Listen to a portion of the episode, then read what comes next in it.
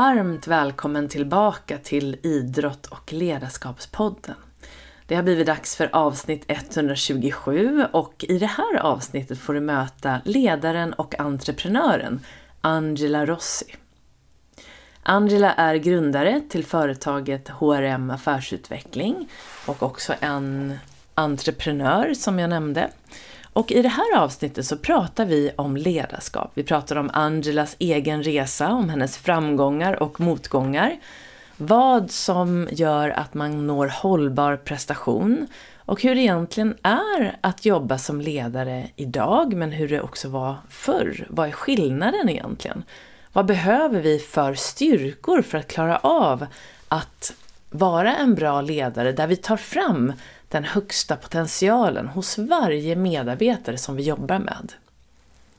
Och vi pratar mycket om just hur du skapar ett mod till att göra förändringar när det behövs och hur du lär dig och vikten av att lyssna inåt. Så det är ett avsnitt fullt av kunskap och väldigt mycket inspiration om ledarskap och det är riktat inte bara till dig som är ledare utan för dig också som är ledare för dig själv. Vi är ju alla på något sätt ledare. Och eh, det här med självledarskap och det här med personligt ledarskap är ju otroliga viktiga ingredienser i våra liv i dagens samhälle där förändringarna sker så snabbt. Så lyssna noga tänkte jag säga. Ta ett djupt andetag och lyssna på det här så att du kan luta dig tillbaka, hitta dina inre styrkor och den där modet till att förstå att du redan har det du behöver inom dig, men också modet att visa det här, ta fram din inre potential. Så jag önskar dig ett riktigt trevligt, skönt avsnitt och som sagt att du kan luta dig tillbaka och ta några djupa andetag. För nu kör vi!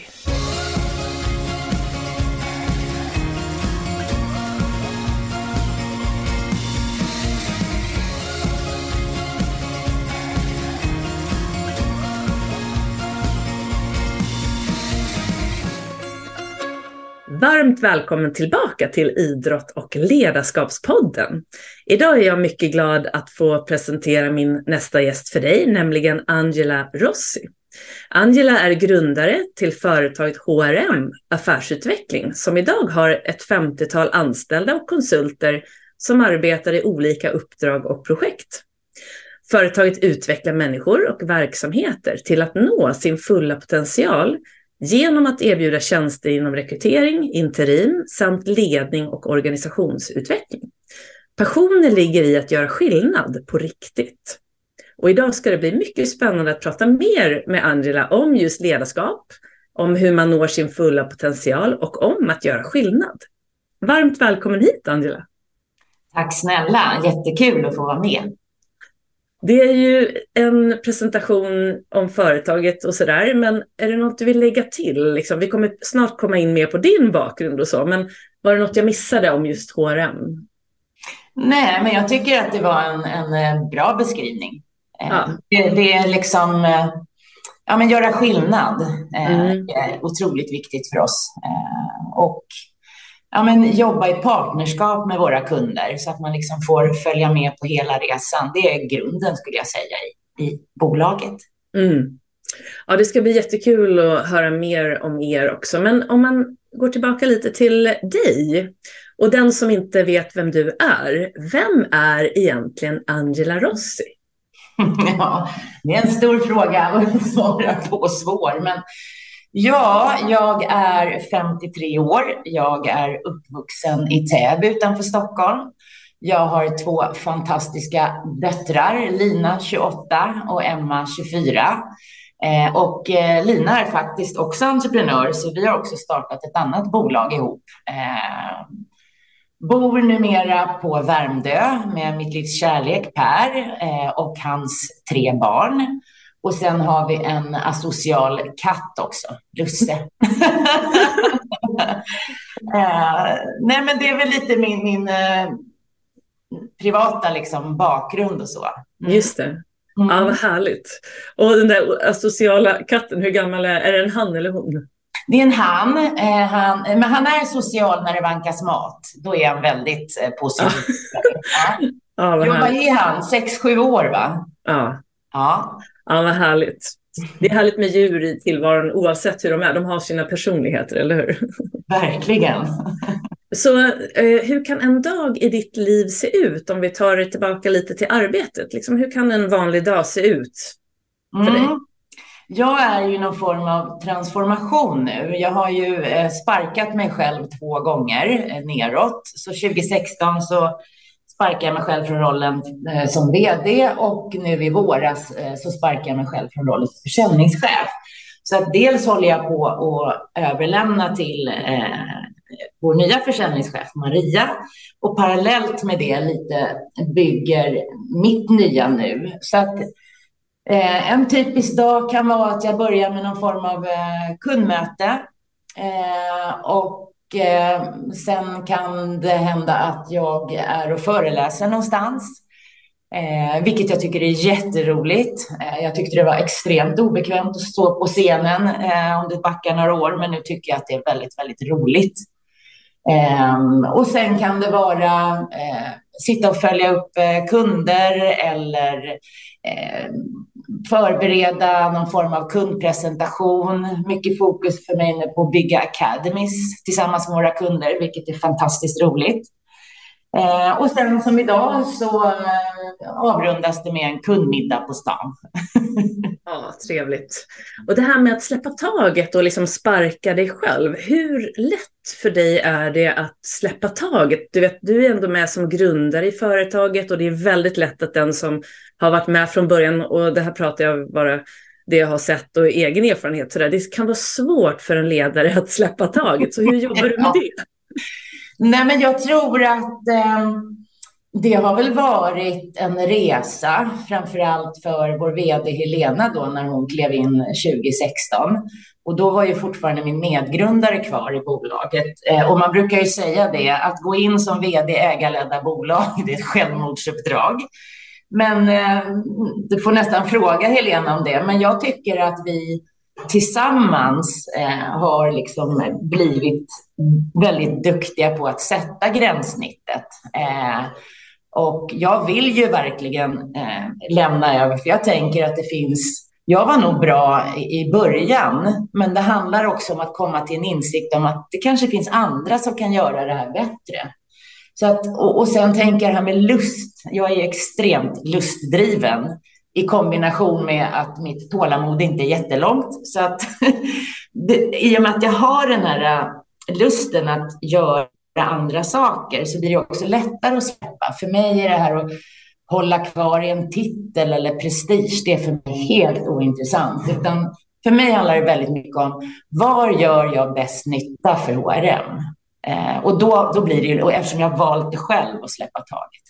Ja, men precis. Och eh, så hur, eh, liksom hur, när du ställer dig den frågan, när brukar den frågan dyka upp? För du har ju då liksom klivit ner två gånger. Brukar du vara bra, är du väldigt bra på att lyssna inåt? Apropå att du är luststyrd och sådär. Eller hur, hur håller du koll på när, när du har varit för länge på en plats till exempel? Ja, ja. Nej, men så är det nog. Jag lyssnar mycket inåt. Eh, och det är väl någonting jag har strävat efter det här med att Alltså ett, ett må bra-hänseende, både liksom är kopplat till fysisk aktivitet, men också inåt. Eh, så att jag känner signalerna när jag eh, jag beskrev det när jag klev av vd-rollen som att, du vet, måndag morgon, det var inga sådana här hoppsa steg in på kontoret, utan det kändes mer motigt. Och det, det är liksom, ja, så att jag lyssnar jättemycket inåt. Det var samma nu med även om jag älskar att sälja och ha kundmöten så, så kände jag att nej, men nu, nu vill jag jobba mer med men, mer långsiktigt, eh, bygga tillsammans med kunderna. Så att ja, det kommer verkligen inifrån. Mm. Det är nog en väldigt stor framgångsfaktor för att få ihop det här med prestation och välmående för sig själv och hållbart ledarskap som, ni, som du jobbar med också med dina, de, de företag och den personal du jobbar med. Men jag tänker, hur, hur började ditt intresse för just ledarskap och det här med att bygga företag som mår bra? Ja, alltså jag har ju en bakgrund då inom egentligen eh, ekonomi, sen blev det lön och sen blev det HR. Eh, och jag tror, och jag har då 15 års bakgrund inom bygg och fastighetsbranschen då innan jag blev entreprenör.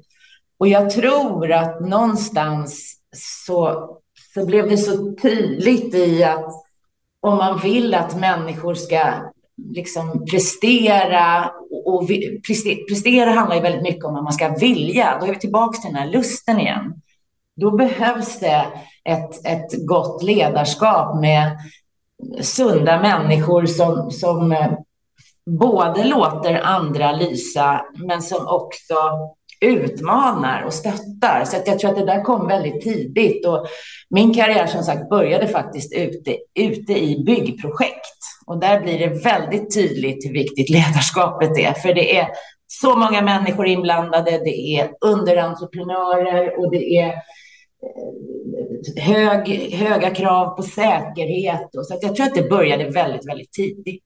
Mm. Mm. Och apropå tidigt och bakgrund, vi nu driver ju du HRM och affärsutveckling och vad jag förstår så började det 2005. Var det då ni startade?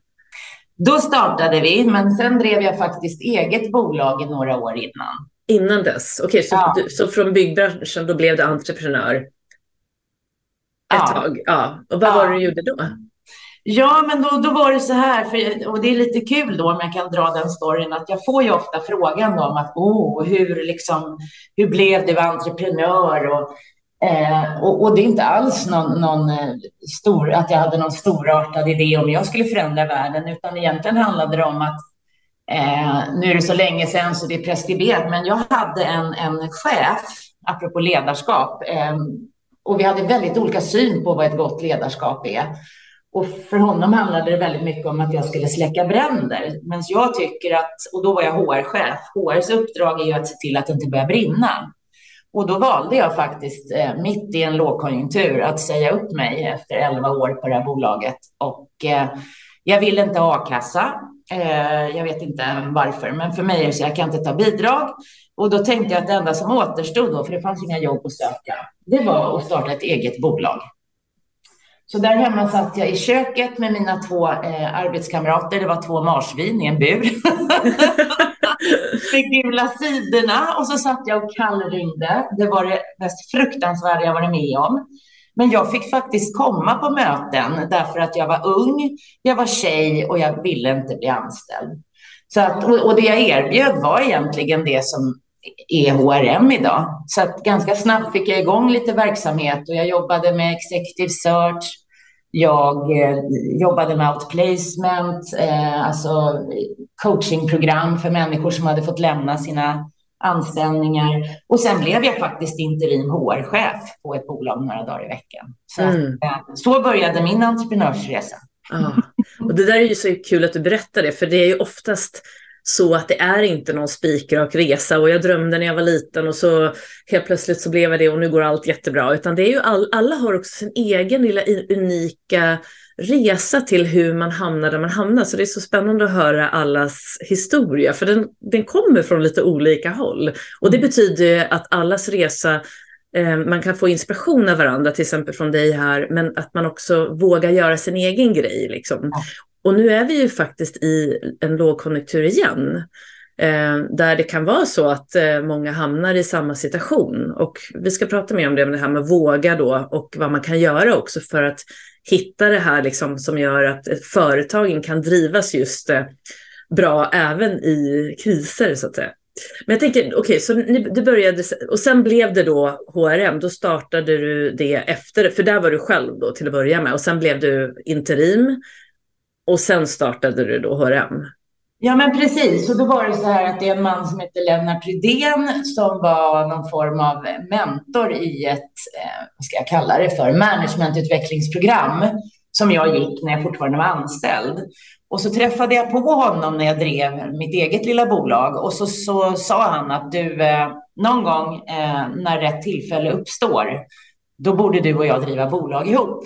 Och det tillfället uppstod då den 18 eh, november 2005. Så vårt bolag, HRM Affärsutveckling, startade faktiskt med en stor affär. Mm. Mm. Ja, kul. Och idag är ni cirka 50 personer? Ja, totalt. Eh, och då är det en blandning av anställda och konsulter som kanske är inne och är mentorer, eh, konsulter som är inne och driver organisationsutveckling, ledningsgruppsutveckling och sen har vi ju då benet som du nämnde, interim, där vi mm. hyr ut framförallt chefer skulle jag säga till olika kunder. Mm. Och något som jag brukar lägga märke till hos företag som drivs eh, på ett väldigt bra sätt där man märker att alla anställda är liksom med på banan och det känns som att alla mår bra och att man också du vet, presterar. Det känns som att ni har ett sånt, en sån grund. Och jag tror att en av de eh, framgångsfaktorerna det är att man har en riktning och ni har ju tre ledstjärnor som ni också skriver om på er hemsida.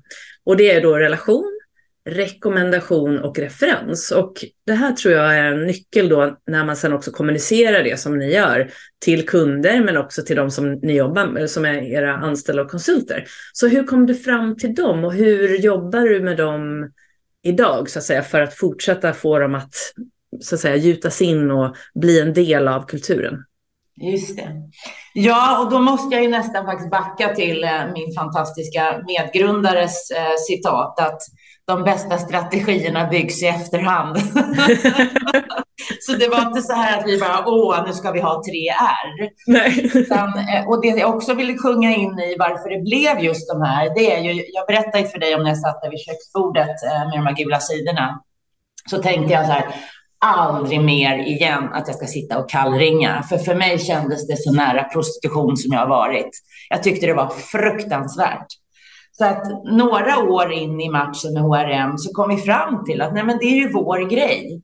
Vi gör inga cold calls. Eh, vi, eh, vi bygger långsiktiga relationer. Och det, det har ju visat sig att det, ja, det har varit vår framgång skulle jag säga. Eh, och eh, det är också enda sättet vi får in nya kunder på. Och det har varit så många längs vägen som har sagt att det, det där kommer aldrig gå. Man kan inte bygga bolag utan att kallringa. Och, men, men ja, för oss har det gjort det. Eh, och det har väl också lett till att om man tittar på på vad vi är. Man brukar prata om det här med, med vad är företagets USP. Så har det väl blivit så att vi har blivit någon form av mötesplats. Eh, vi har återkommande kundmingel och till exempel nu i oktober kommer MSBs generaldirektör. Eh, på tre dagar när vi skickade ut inbjudan så hade vi över 80 anmälda. Så att folk gillar att hänga här och umgås och, och, och det ger oss också energi. Och det är mm. klart, hade man valt då att kallringa och, och liksom boka in sig på möten, ja, vi kanske hade varit större idag. Men hade jag varit lyckligare? Nej. Mm. Utan det är det här med nätverk, relationer, sammanföra människor. Jag brukar också säga det att att tjäna pengar, det är inte min drivkraft. Eh, då hade jag gjort något annat. Utan pengar är en trevlig konsekvens av det vi gör med våra kunder. Mm. Och du har ju något som man brukar kalla noble purpose. Någonting som driver dig, som gör större skillnad för världen eller för många andra. Och den drivkraften eh, brukar ju då leda till ett långsiktig hållbarhet. Och eh, man, man hör det när du pratar, att det är där eh, nycklarna finns, liksom, i också er framgångsfaktor. För att eh, ni har ju tagit er, alltså 2005, vi har ju varit, varit igenom mycket sedan dess, om man säger så. Och att ni har vuxit och finns kvar på samma sätt idag, det är ju definitivt ett kvitto på att det här är någonting som är en framgångsfaktor också. Mm. Så att, du, att man bygger företaget från det som passar er också som ledare. För att om du skulle fortsatt cold, eh, kallringa för att någon säger till dig, då hade ju du förmodligen inte gjort lika bra jobb såklart. Och det, så Nej. det säger, säger sig själv att det hade ju inte funkat för dig helt enkelt. Någon annan Nej. kanske älskar att göra kalla och då är det rätt för den. Apropå att lyssna inåt igen. Ja, nej men verkligen. Och jag känner på något sätt att man pratar om det här med värderingsdrivet och Ja, men det, det är en viktig drivkraft för mig. Det ska vara på riktigt, det ska vara ärligt och som vår vd har faktiskt tagit hennes uttryck, för det här med att man säger att man ska vara snäll kan ibland uppfattas som att man är mesig, men att man har goda intentioner mm. och att man på riktigt vill att andra ska lyckas. Mm. Och vad tror du är för din egen del till att börja med, då, vad är dina största lärdomar du har tagit med dig på vägen som ledare hittills? Ja, dels skulle jag säga det här att verkligen lyssna inåt. Att eh, eh, vara genuin. Att, att, och det handlar ju också om ett mod. Att våga, jag menar, att våga stå för det man tror på. Eh, vilket gör ibland att, att man kanske tycker olika, men då är det okej. Okay. Eh, men det här låt gå är inte riktigt min grej. Utan, Ehm, och, och lärdomar, jag tror också att jag... Ehm, alltså det här med att bli äldre och erfarnare. Det är klart att idag finns det ett annat mod än det kanske fanns när jag var 30. Ehm, så att jag tror att mycket liksom i ledarskap, apropå det här med, liksom, man pratar om det här med ålder idag, och att, vilket jag aldrig kan förstå då, hur erfarenhet kan vara liksom en nackdel. Jag tror att, att man behöver erfarenheten för att bli en bättre och bättre ledare, om man nu liksom väljer att lära sig av det. Ehm, ja. Precis. Har du haft någon coach eller någon mentor som har hjälpt dig på den här resan för att kunna se till exempel misstag som läranden och du vet, fortsätta lyssna inåt? Alltid. Ja, men det har varit jätteviktigt för mig och jag kan känna, jag är verkligen otroligt lyckligt lottad som har haft fantastiska mentorer. Jag har haft Jesper Kärrbrink, Sören Gyll eh, och nu har jag via Founders, då, eh, jag säger inte hans namn för jag vet inte om han är bekväm med det, men en fantastisk skitjobbig, jättebra mentor. Mm. Jag tror, och det, det är väl tillbaks till, ja men hur utvecklas jag? Hur ska jag leva som jag lär? Jag menar, jag kan ju inte driva ett bolag där, där, där vi liksom uppmanar människor att ta hjälp utifrån om jag inte själv gör det. Så att, nej, för mig är det, jag, jag skulle aldrig klara mig utan en mentor. Det är mm. jättebra och det är jättejobbigt. Ja, och det är det som gör en bra mentor, precis som du sa. Att de, mm. tough love, som man brukar säga. Precis så. Så vad har varit de största utmaningarna, skulle du säga, som ledare? En av de största utmaningarna är mod. Jag är tillbaka till det igen. Det här att eh, jag vet inte vad det är med, med om, jag, om jag tänker liksom den här svenska mentaliteten med att vi, vi ska ha konsensus och vi är konflikträdda. Och, men, men min lärdom där är väl att det, det är inte vad du säger, utan det är hur du säger det. Och ofta när man tar upp saker som ledare med till exempel en medarbetare så finns ju oftast en medvetenhet där. Eh, men det handlar om igen att, att ge feedback och ge budskap med goda intentioner. Mm. När du får negativ feedback, har du fått det någon gång att någon liksom, det här var inte bra och du vet den här dåliga negativa feedbacken som verkligen gör att man kan ta det personligt. Så hur hanterar du den typen av feedback? När du får negativ feedback?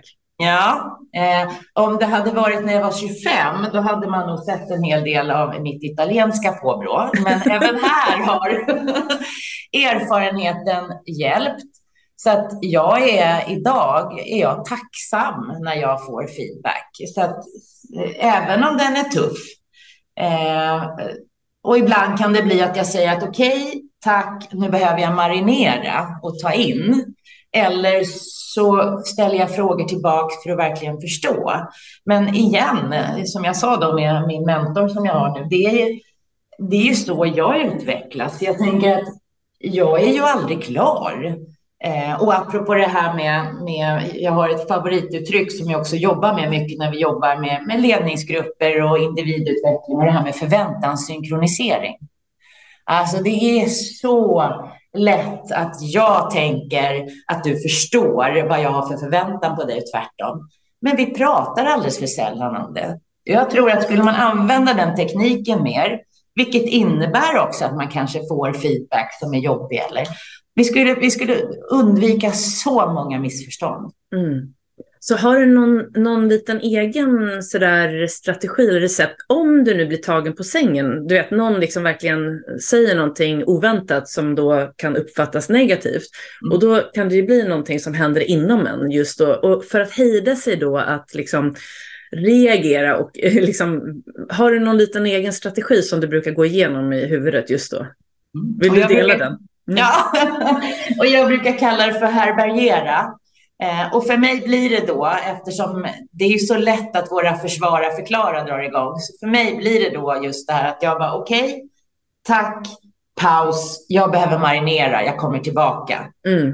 För jag vill undvika så långt som möjligt att säga saker som inte går att ta tillbaka. Så det var det jag menade med, eh, när jag var 25 var jag nog inte riktigt lika duktig på det, men idag Eh, tycker jag att jag har kommit väldigt långt.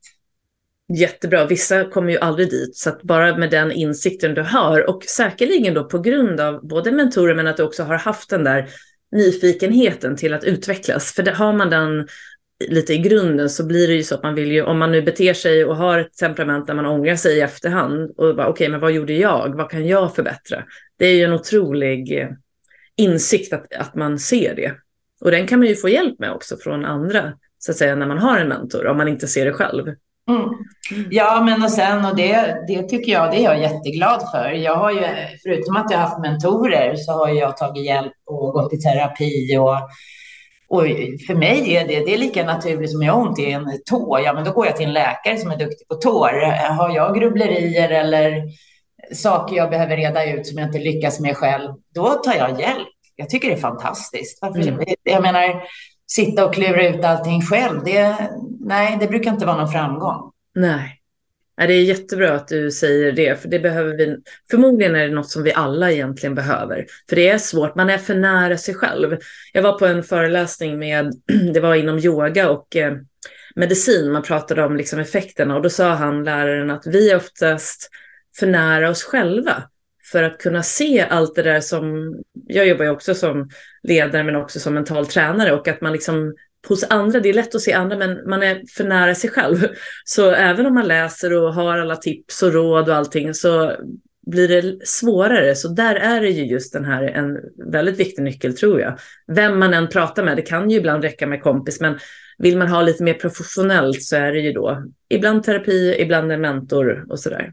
Så det är jättebra. Så vad är er största framgångs eh, ett, den största minnet du har eh, av en framgång inom HRM? Finns det någonting som har varit så här, wow, liksom, det här lyckades vi verkligen med? Ja, um... jag tänker, om, om jag säger mer generellt, så kan det vara... Alltså jag brukar säga så här, jag har inget behov av att stå på scenen, Eh, eller och jag och HRM, att ta emot applåderna. Eh, utan det är så häftigt när man till exempel kan läsa i Dagens Industri om något bolag som har gjort någon framgång eller någon som har klivit in i en ny roll. Och så vet vi liksom på HRM att vi har varit med eh, och, och, skapat de förutsättningarna. Eller när man utmanar. Jag har ett, ett exempel faktiskt som ja, jag är jättestolt över. Det var, vi hade ett uppdrag åt ett bolag att hitta en vice vd och eh, det var då två kvinnor, en var vd, en var vice vd, eh, som vi skulle presentera kandidater för. Och en av kandidaterna var då 63. Och då säger de så här, eh, oj, ja men han är, han är ju gammal. Och då sa jag, nej, han är erfaren och precis vad ni behöver för ert bolag. Och så sa jag det att ni får välja bort alla andra kandidater, men ni måste träffa honom. Och, och, den här känslan att HRM står för någonting där vi också utmanar. Mm. Ja, du kan ju räkna ut vad som hände. De träffade honom, han fick jobbet. Oh. Det känner jag så här, att vi kan vara med och göra skillnad på riktigt. Eh, och jag tycker att vi som jobbar då med med executive search och rekrytering. Vi har ett jätteansvar att utmana våra kunder i att tänka annorlunda. Mm. Så att det här med att gå på T-sakt, som min, alltså gå på tillsagt då, det är inte vår grej. Så jag tänker det passar nog inte för alla att jobba med oss heller. Men det är helt okej, okay. för jag känner att vi måste ju stå för någonting. Mm, just det. Och nu apropå att göra skillnad och att hjälpa företag nå då sin fulla potential som, som ni också jobbar med såklart. om du nu träffar ett företag och så vill de, ja, vi vill börja jobba mer nu. Hur börjar man sin resa som företag för att nå sin fulla potential? Vad är, liksom, vad är grunden skulle du säga? Jag tror att det handlar mycket om att eh, vilka är människorna som finns i företaget och framför allt vilka sitter på makten? Eh, och jag, jag, brukar säga det, ibland träffar man sådana här jag och jag-människor, du vet i små öron och de pratar och de pratar om sig själva, sin egen framgång och, och de människorna matchar inte riktigt med oss, utan om det finns ett genuint intresse att skapa utveckling, eh, lära av andra eh, och den här nyfikenheten och Eh, det här genuina igen, de här goda intentionerna, så börjar ofta våra samtal i vart är ni, vart ska ni? Och sen titta på hur kan vi hjälpa till på resan? Men vi är också tydliga med att ska vi göra ett bra samarbete ihop, då måste vi kroka arm. Då bygger vi ett partnerskap. Så jag brukar säga om man letar efter en leverantör, det vill säga någon som sitter på andra sidan bordet, då är, då är inte vi rätt partner. För att då, då kan ju inte vi bidra. Då, då ska vi bli instruerade i att det här ska ni göra och, och den här personen ska ni hitta. Och det funkar inte för oss. Så att mötet med människor, det är tillbaka till det här med relationer. Bygga nära, långsiktiga relationer. Mm. Och eh, så precis, så det är ju individerna som bygger företaget i slutändan och så har vi de som leder. Men jag tänker en individ, om du märker att här har vi, när, när ni kommer in i ett företag så kan man ju märka då att det finns säkert många fungerande, men det kan ju också finnas någonting som känns så här, det här måste vi göra något åt. Så vilket område hos en individ tror du är viktigast att börja med för att liksom börja bygga den där resan, vart ska vi, i, med sin fulla potential? Mm. Självinsikt. Mm. Mm. Eh, om man tittar då, om jag får liksom komplettera där, så mm. är det så att vi bygger ju då skräddarsydda ledarutvecklingsprogram. Det vill säga, vi, har inga, vi utbildar inte. Jag brukar säga att det går inte att lära ut, det går bara att lära in. Eh, och jag tänker one size fits all eh, finns inte heller, tycker vi. Eh, och när vi bygger ledarutvecklingsprogram, då lägger vi alltid in, sen kan det vara så att kunder har en annan lösning, men individuell coaching. För att väldigt mycket, tänker jag, i ett ledarskap handlar ju, som vi var inne om på tidigare, att grunden, vi är ju människor. Om vi inte har en självinsikt och någonstans får ett utifrån och in-perspektiv, eh, då är det svårt att utvecklas. Mm. Så, så den individuella resan parallellt med gruppresan är jätteviktig för att, för att vi liksom ska optimera utvecklingen. Mm. Och vad tycker du saknas främst hos företagen idag vad gäller just det här hållbar prestation och att nå sin fulla potential?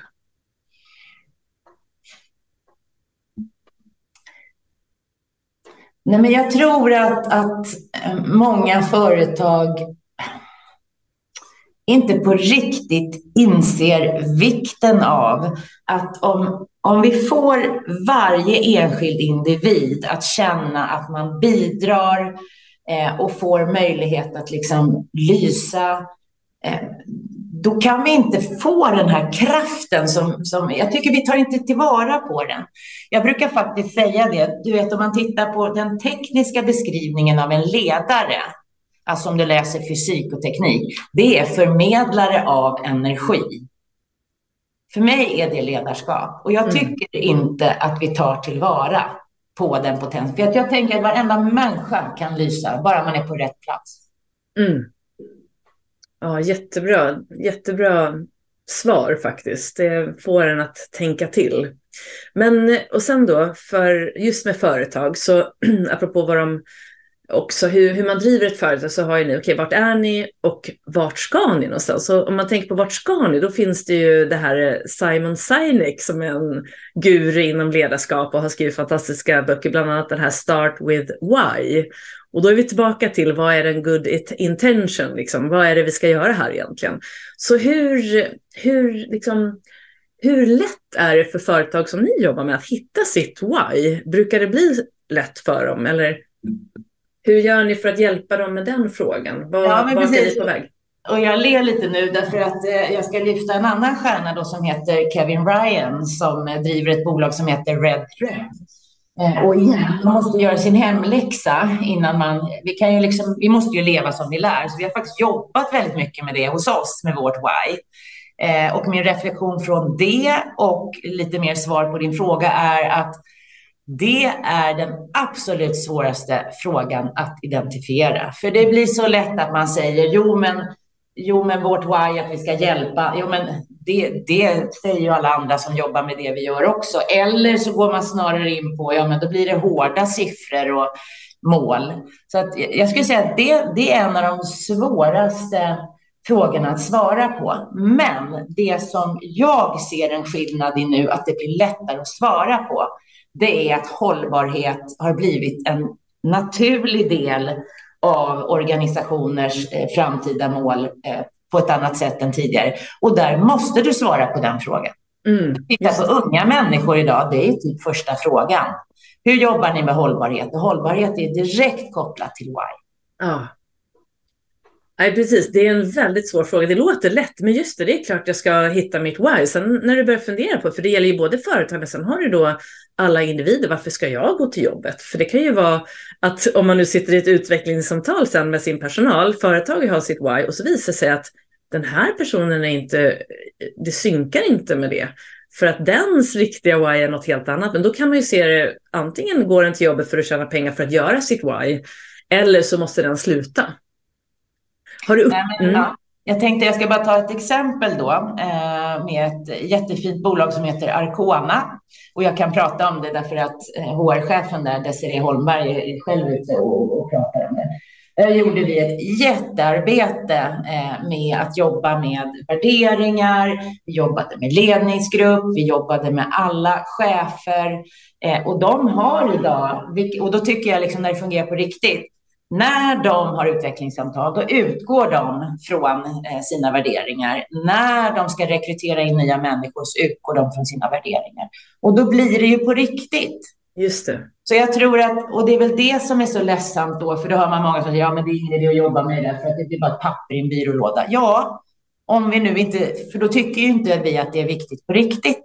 Så jag tror att det där är en jätteviktig fråga framåt, därför att mer och mer, och, och covid har ju liksom på något sätt, ska jag säga, eh, även om man säger att ja, vi kommer knappt ihåg att vi var med om det här, men, men på något sätt tycker jag att det känns som att vi alla har blivit lite ödmjukare, lite mer uppskattar livet, är lite mer rädda om balans i livet.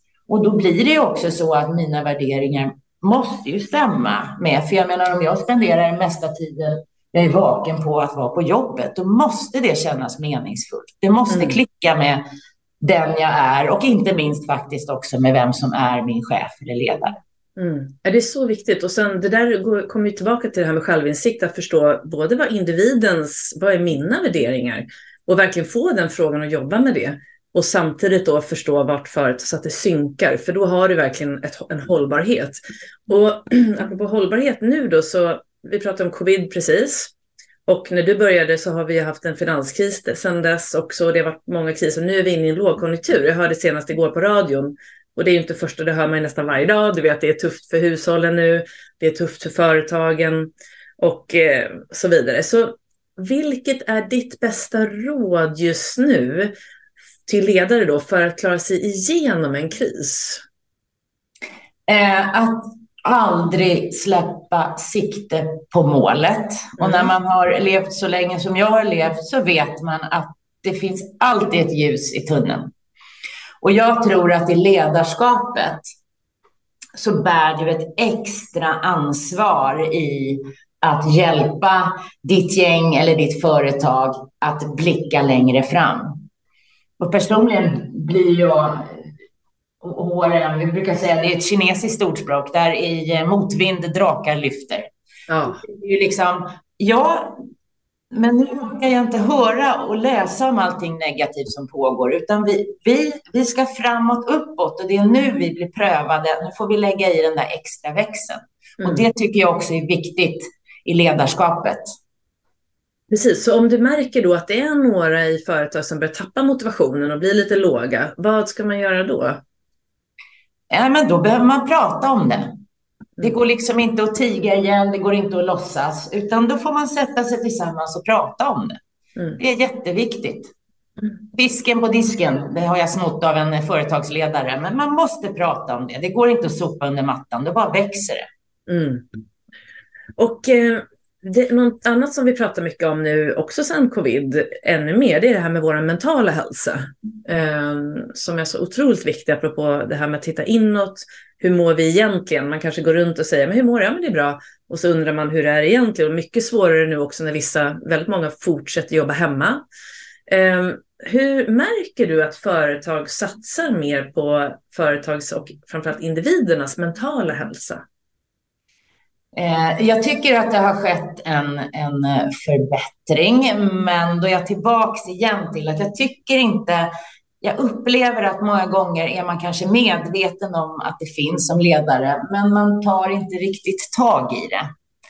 Ehm, sen tycker jag att det är bekymmersamt med många unga som, som inte mår bra idag. Och jag tror att eh, covid det, det är liksom, de som blev drabbade mest, det var de yngre och de äldre.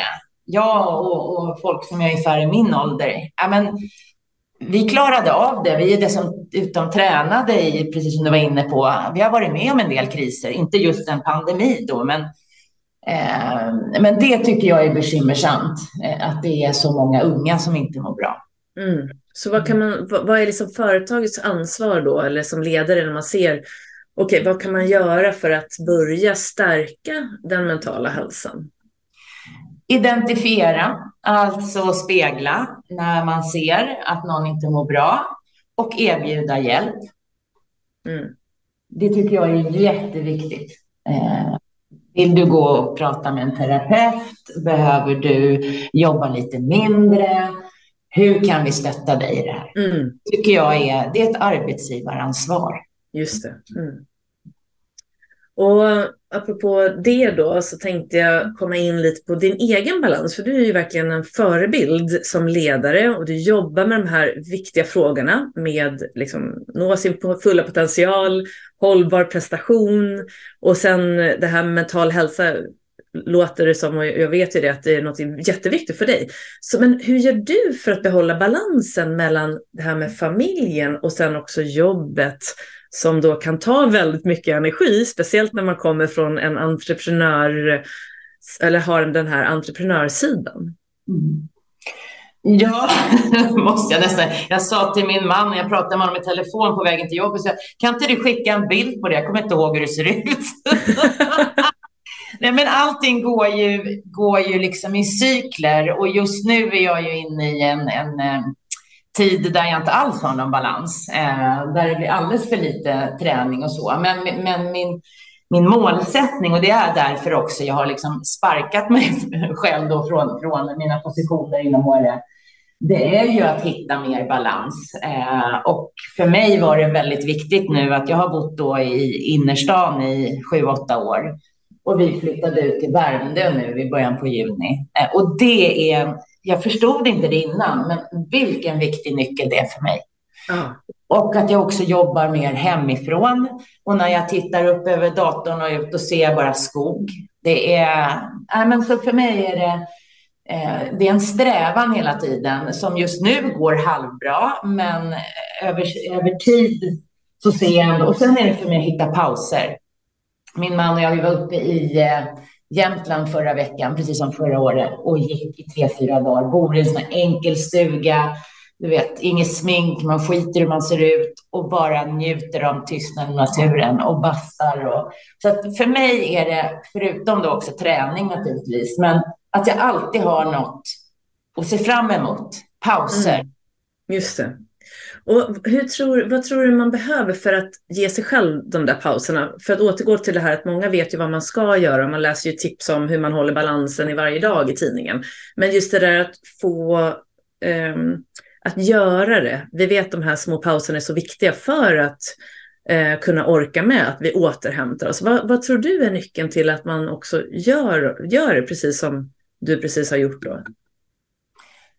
Ja, men jag tror att, att uh, det handlar väldigt mycket om att, att, att, att, få en insikt i att om jag inte är hållbar med mig själv, då, då blir jag inte heller en duktig entreprenör eller en duktig ledare. Eller, och sen är det ju så, nu har ju inte jag på samma sätt en ledarroll idag eftersom jag har en vd extern och så vidare.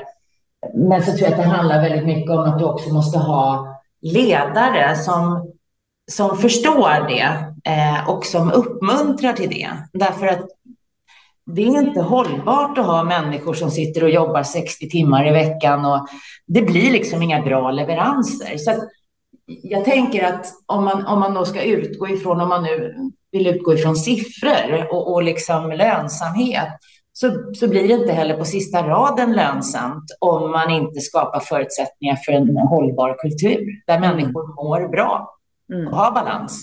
Mm. Och apropå balans men också framtid och eh, företag. Hur, ser, hur skulle din drömbild se ut vad gäller företag, hur man driver sin verksamhet? Mm, vad ser du framför dig? Ja. Generellt tänker du hur man bedriver företagande? Ja, som en vision. Vi säger att nu är vi där. Alla företag driver sig, du vet, man har allt på plats. Vi säger det här är en vision, en drömbild. Vad ser du framför dig då? Ja, dels eh, handlar det om, tror jag, att det här med, med liksom why, då tänker jag på det här med syfte och purpose. Att, att man bygger företag eh, där, där det finns liksom en, en gemenskap i att alla förstår syftet och alla har en buy-in på det. Eh, men också, vilket jag tycker också igen, covid har hjälpt till med, det är fel att använda det uttrycket, men du förstår vad jag menar. Ja. Att, eh, att, att det handlar inte om hur många timmar man jobbar, utan det handlar om vad man presterar ihop. Eh, och jag tror mer i framtiden att för, för att det ska bli ännu roligare att jobba och för att vi ska kunna leverera ännu bättre, att det kommer bli mer, vilket det redan är på väg att bli, att man samlas i olika team och projekt för att lösa en uppgift. Och att man då säkerställer inte bara att det är rätt kompetens, utan att igen, vi har rätt människor som känner lust och passion för det här. Mm. Så någonstans så tänker jag, och den här hållbarheten, alltså att vi ska jobba hållbart. Mm. Ja, alltså för mig är det så här, jag vill inte att en enda människa till ska hamna i utmattningsdepression. Mm. Det ska inte behöva gå så långt. Signalerna finns. Mm. Eh, och även om, om det handlar väldigt mycket om att det, ofta, jag kan se det i alla fall, och det att många människor som hamnar i det, de har ju själva det här drivet. Men det är klart att man som, som ledare och chef ser om en person kontinuerligt jobbar för mycket. Mm. Det var ju en jättefin vision, att aldrig någonsin, att inte någon människa kommer att drabbas av utmattningssyndrom för att signalerna blir ganska tydliga när man börjar se signalerna. Det är så roligt, nu fick jag en, en sån här Eh, apropå parallellt till det där, jag har en hundvalp hemma, han är tio månader och vi går på hundkurs hos Fria Hundar, en hundtränare. Och allt handlar om att titta på hundens signaler hela tiden. Och Innan så var jag mycket mer tittade på andra hundar. Oj, där kommer en hund och en människa. Jag glömde bort att titta på Dino. Men nu tittar jag hela tiden hans öron, svansen. Gör han, är han spänd? Är han avspänd? Det är lite så som ledare på ett företag. Kan man sätta, sätta sig in i den typen av medvetenhet, stärka sina sinnen, då ser man ju det där tidigt, eller hur? Jag håller innan, innan bollen börjar rulla så är du där. Ja, Nej, men mm. jag tror verkligen det. Eh, och jag tror för att kunna göra det, då behöver man ha blickat inåt. Man behöver ha gjort sitt jobb och, och göra sitt jobb med sig själv. Mm. Precis, för utan det jobbet och lugnet, då kan du inte titta se andra heller. Du måste liksom se självinsikten först för att återgå till det du sa förut. Vad är viktigast? Mm, Så jag brukar avsluta med att fråga om du nu fick välja tre saker till den som lyssnar vad gäller just det här vi har pratat om, ledarskap, förmågan att nå sin fulla potential och lyckas prestera på topp och må bra på vägen. Finns det tre saker du skulle kunna sammanfatta det med? Nej, men jag, jag, tror att det handlar väldigt mycket om att lyssna inåt. Jag tänker att många människor har en hög medvetenhet idag, men jag tror inte att alla gör det. Eh, och det blir, det blir så sorgligt då. Eh, och sen tänker jag att eh, vi lever ju det här livet bara en gång eh, och då gäller ju att maxa det. Alltså var, varje dag är en ny dag och, och då, då, är det upp till mig att fylla det med någonting som ger mig energi, mening eh, och glädje. Så det tycker jag också är väldigt viktigt. Eh, och sen eh, tycker jag att det handlar väldigt mycket om vad, vad är det jag vill lämna efter mig? Att, vad vill jag göra för avtryck? Som människa, som ledare, som medarbetare. Mm. Ja.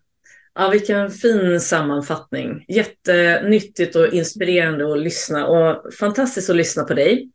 Um, innan vi avslutar, är det något du tycker att jag har glömt fråga dig som du skulle vilja lägga till? Nej, jag tycker du har fått med det mesta. vi får ta ett nytt avsnitt sen om vi kommer få något mer. det blir bra. Så eh, vad kan man läsa mer om er på HRM? Om den som lyssnar nu blir nyfiken och vill läsa mer om ja, vad ni gör och vad ni står för och så. Mm. Då kan man gå in på vår uråldriga hemsida, hrmab.se. Det kommer en ny här under hösten. Men där kan man ändå läsa lite mer om oss och vad vi gör och vårt erbjudande och vilka vi är. Mm. Har du något eget eh, socialt konto, alltså Instagram, något där, där man kan följa dig? Ja, men då, då är det bäst på LinkedIn skulle jag säga. Där då är, det LinkedIn. Ja, ja, och då är det bara Angela Rossi. Stämmer bra. Ja. Du Angela, varmt tack för att du kunde vara med här i Idrott och ledarskapspodden och delade med dig av alla de här fantastiska erfarenheterna och kunskapen till oss som vår egen mentor i det här området. Och stort tack själv. Det var väldigt kul att vara med. Jag tyckte du hade jättespännande frågor. Det blev en hel del självreflektion här, så stort tack för det. Tack själv och varmt lycka till med allting. Tack snälla. Tack.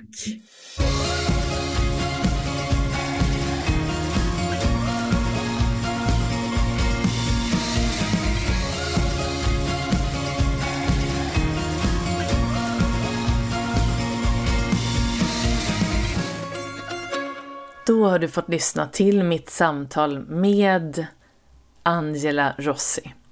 Och jag hoppas verkligen att du har fått med dig en hel del inspiration och även kunskap som du kan ta med dig in i din egen vardag. Och vill du veta mer om eh, HRM affärsutveckling så går du då in då på www.hrmab.se.